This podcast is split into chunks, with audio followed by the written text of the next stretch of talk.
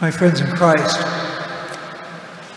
forgiveness is surely one of life's most difficult challenges.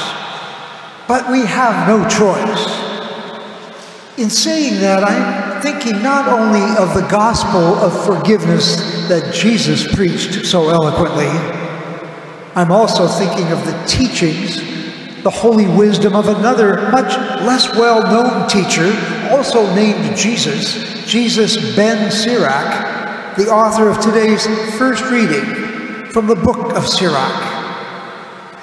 The book of Sirach, sometimes called Ecclesiasticus, isn't all that well known, I think. It's part of our Catholic Bible, but it's not part of the Jewish Bible.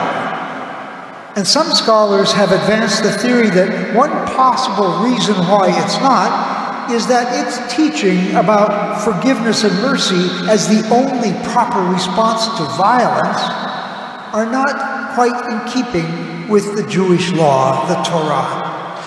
The Torah makes clear provision for retaliation, measured retaliation for sure, but retaliation nonetheless. For instance, if your eye was taken in a fight, you could take an eye in return, but nothing more. Same for a tooth or a limb, and so forth. Measured retaliation.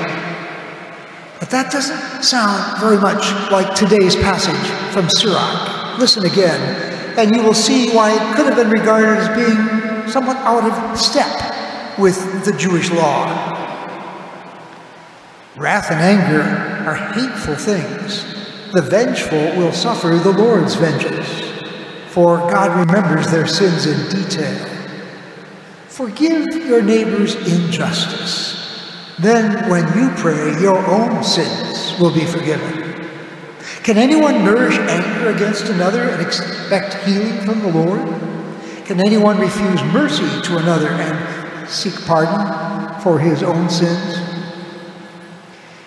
Anyway, you read that, my friends, the author of those words, Jesus ben Sirach, writing some 200 years before Jesus the Christ, seems to be anticipating the teachings of Christ by holding up forgiveness and mercy, not retaliation, as the only way to respond to an unjust attack. Forgive your neighbor's injustice.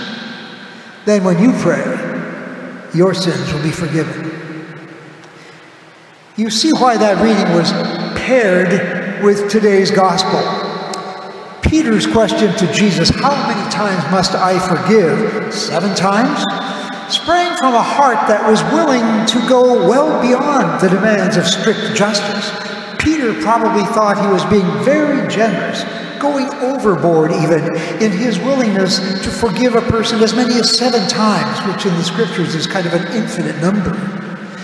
Wasn't generous enough for Jesus. Jesus raised the ante, as he so often does. He challenged Peter to go beyond generosity, even to go beyond common sense. He challenged him to go to the place where only faith can go. In saying to Peter not seven times, but 77 times, Jesus was telling him that there is absolutely no limit to the number of times a person is to forgive. That we are to forgive no matter how great the evil or how grave the injustice. And Jesus went even further. He went beyond forgiveness that's carefully measured out based on the offender's sorrow, the offender's willingness to make amends. Jesus made forgiveness a blank check we are to write, just as he did when he forgave his executioners from the cross. My friends, I realize that all of this can be very hard to swallow in our personal relationships. Very hard.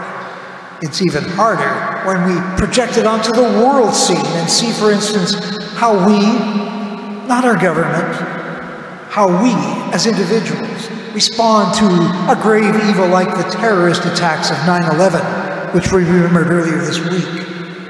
No doubt our government had to respond in a way that limited further violence and protected national security. But what was our personal response? Did we join the voices of those who scapegoated an entire people, promoted religious intolerance, and passed on hate filled propaganda about the Muslim faith as a religion bent on world domination? If that was our personal reaction, and if it still is, then we need to ponder closely today's gospel. In the parable, the unforgiving servant who had sinned extravagantly was also forgiven extravagantly. A huge amount, we're told. A more familiar translation renders that huge amount as 10,000 talents. That'd be something over the top like, I don't know, a trillion dollars. So we're not talking just about a huge amount, we're talking about a colossal amount. And Jesus says, that we must be willing to forgive even something as great as that. And not once, not seven times, but 77 times. In other words, beyond number.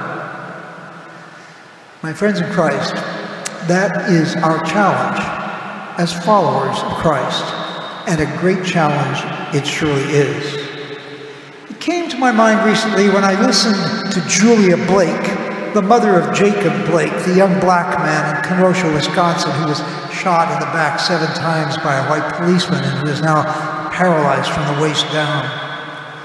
In comments his mother made to the media, she said, among other things, and I quote, I'm praying for Jacob, and I'm also praying for the policeman. She went on to say, I'm asking prayers not only for my son, but for the healing of the nation. She may not have known it, but Julia Blake was giving a powerful homily on a Christian's response to violence, on Christian forgiveness, a homily more powerful by far and more real than any I could ever give. My friends, to follow Jesus Christ is to forgive 77 times without limit. It's to see things and to do things differently. I only wish I understood that as well as Julia Blake does. Happily, the Eucharist we are celebrating and are about to receive can help bring us to that place.